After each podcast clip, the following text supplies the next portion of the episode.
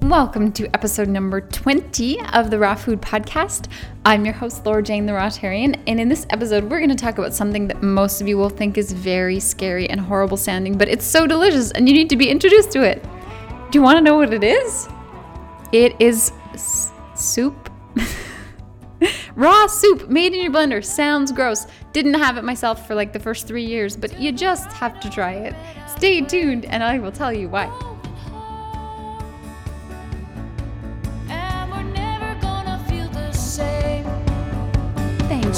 For joining me on this episode 20 of the Raw Food Podcasts 2.0. It's very exciting for me to be at this milestone. It sounds little, but then if you think about it, it's it's a lot of talking and I'm just excited to be at this milestone.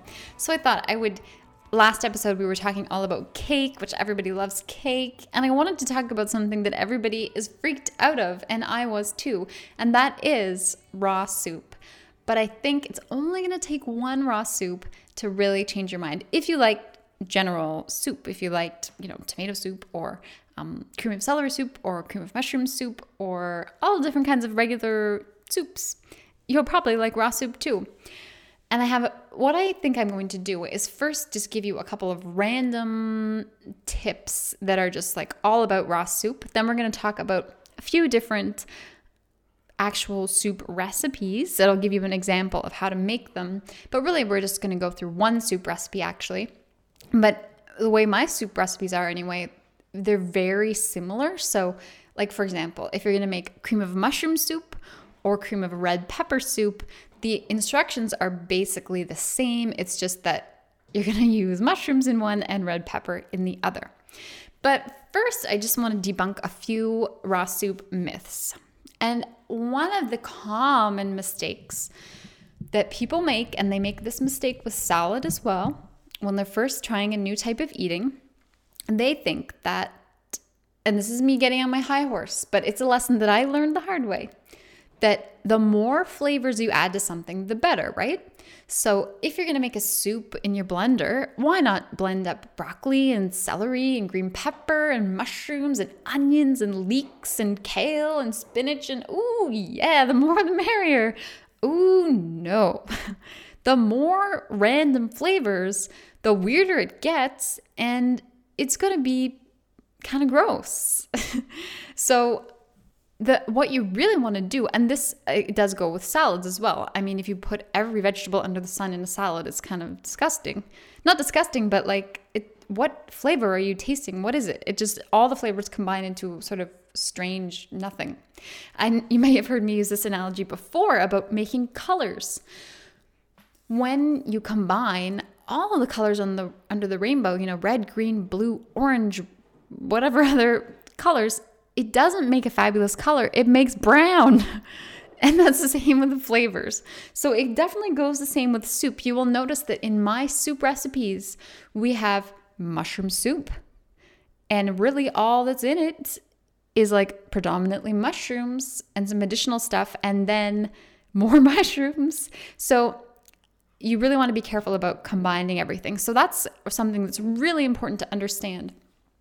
And for example, if you maybe tried to make a raw soup and got freaked out or it was bad, it was probably because there was way too many flavors going on. So that's key point number one. Point number two is raw soups are made in the blender. And really, all that happens is you put your ingredients in the blender, you blend, and I tend to let my soups blend for much longer than a smoothie because, especially if you have a good blender like I do, it's going to heat up. And so I like to make my soups right away, meaning I would like to eat my soups rather right away rather. So if I want to have some soup for lunch, I'm going to put all the ingredients in my blender. I'm going to blend it up and let it blend a little bit longer so it gets nice and not like super hot, but it gets, you know, warm-ish. And then I'm going to pour it in a bowl and then I'm going to eat it right then. I'm not going to put it in the fridge because I don't really like like a fridge cold soup. So I like to have it fresh, and that's something that's nice as well. Some people uh, if you're really freaked out of a cold soup, you could put it slightly in a pot and warm it up. I don't do that myself at all. But I mean, if you just slightly take the cold edge off, for some reason, if you had to refrigerate it or whatever, you could do that. I don't, but it's definitely an option. So, really, and the other key thing, which you will see when I go through the specific recipe that I'm going to go through, again, this is my soup recipes because when I find something, I just like it and I continue doing it again and again. Here's what we do we put a bunch of crap in the blender and we blend it, and then it makes a traditional soup. We pour that into a bowl. But to give it more interesting and more texture, we also have some chunkies, mix in type things.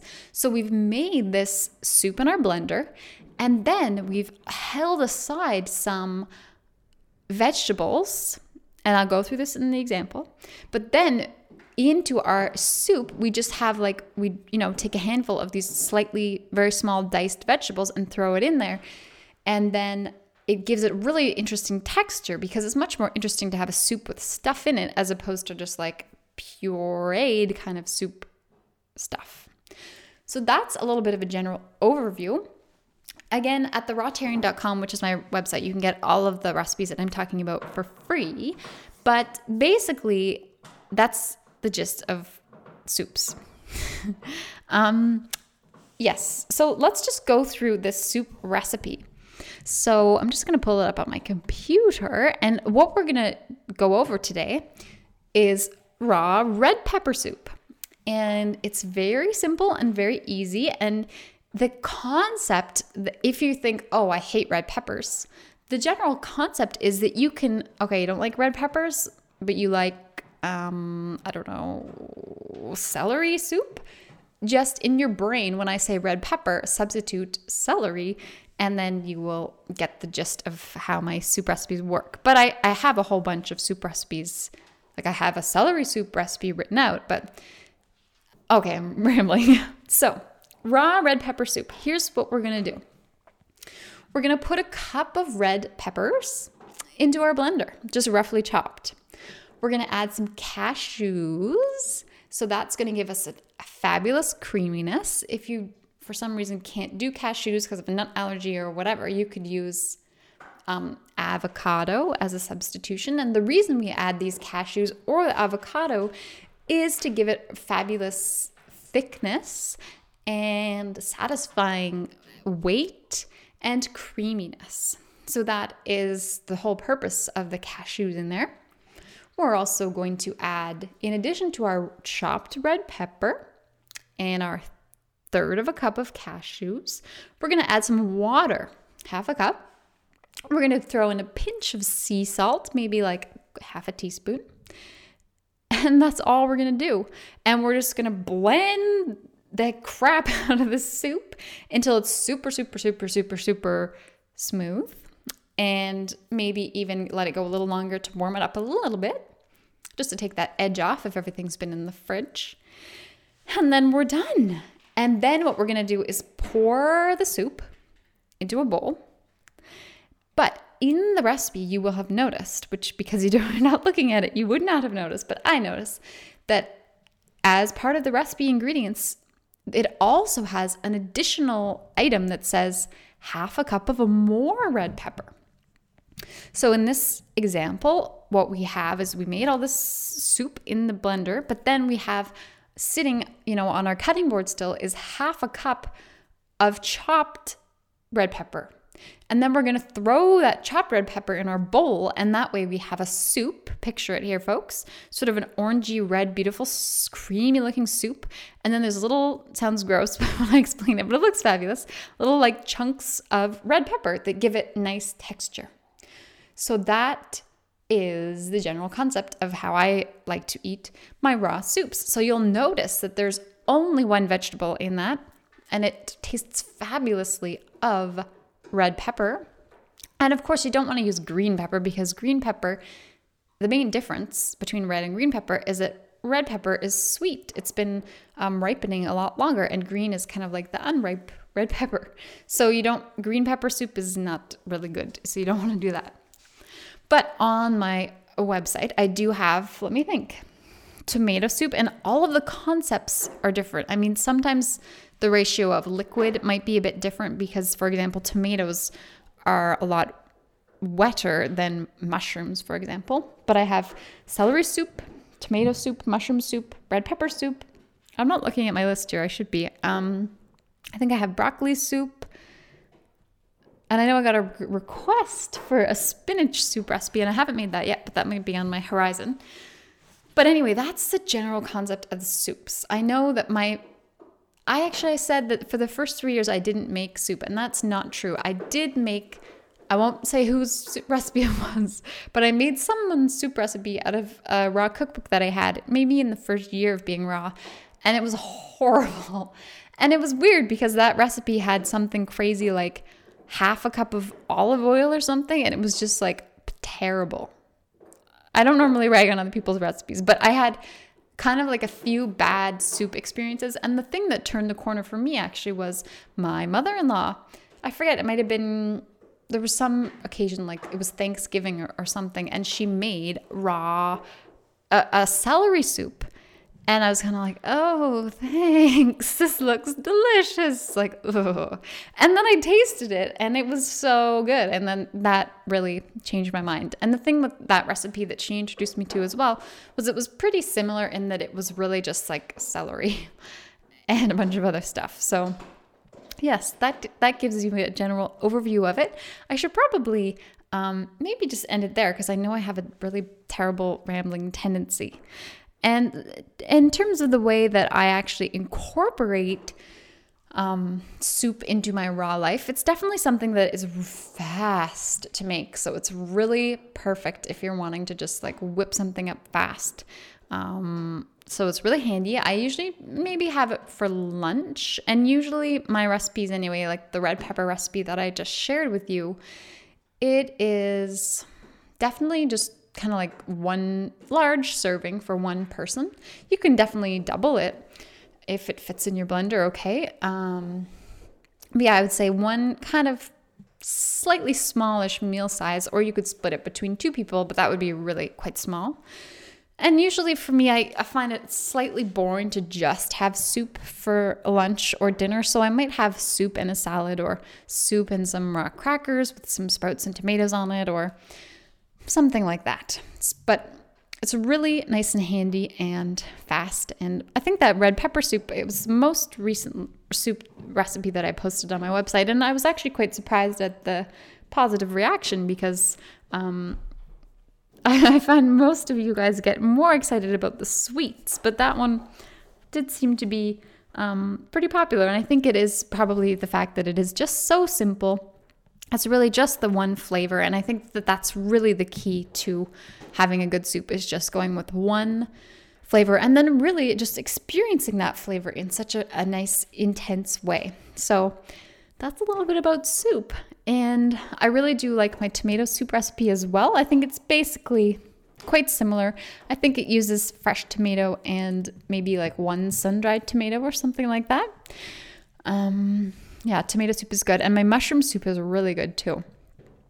They're all good. But I, as you know, probably from listening to my podcasts or visiting my website and, and checking out my recipes, is I definitely like to recreate these sort of traditional trashy type foods that that I liked. So I used to just love like Campbell's tomato soup, you know, and crumbling some crackers in that. That would be just something that I really used to enjoy. So I definitely try to replicate those those kind of less than gourmet gourmet flavors but that's just my style. And probably if you're listening to me maybe you have a similar palate to me as well. So this is a shorter episode and i don't know if you can hear little rumbling noises. I got a little dog and he is probably about seven months old and he's like chewing a bone. He won't go away.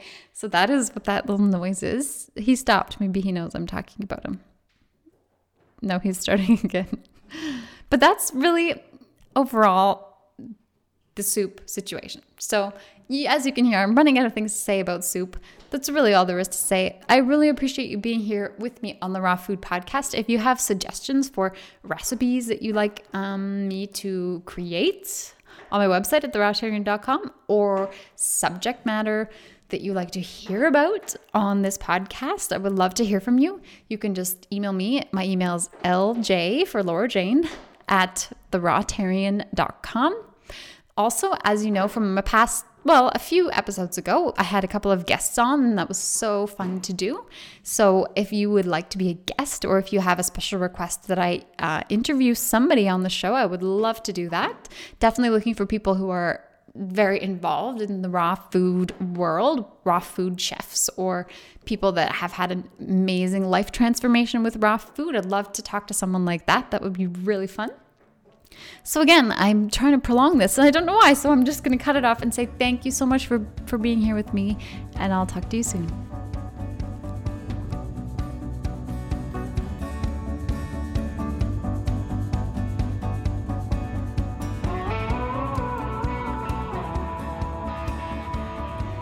You have been listening to the Raw Food Podcast with your host, The Rawtarian. Be sure to visit me at therawtarian.com, where you can browse over 100 of my absolute favorite simple, satisfying, raw vegan recipes that you'll find pretty quick to make and with just a few ingredients and that taste amazing. While you're there, be sure to sign up for my newsletter. And once you've signed up for that, you'll automatically get a PDF copy of 11 of my most favorite, most satisfying, most delicious recipes, including raw vegan Alfredo sauce, raw brownies, and a whole host of other delicious recipes that you can make at home that are raw and taste amazing. Thank you so much for joining me, and I hope to hear from you very soon. And until next time, enjoy your raw adventure.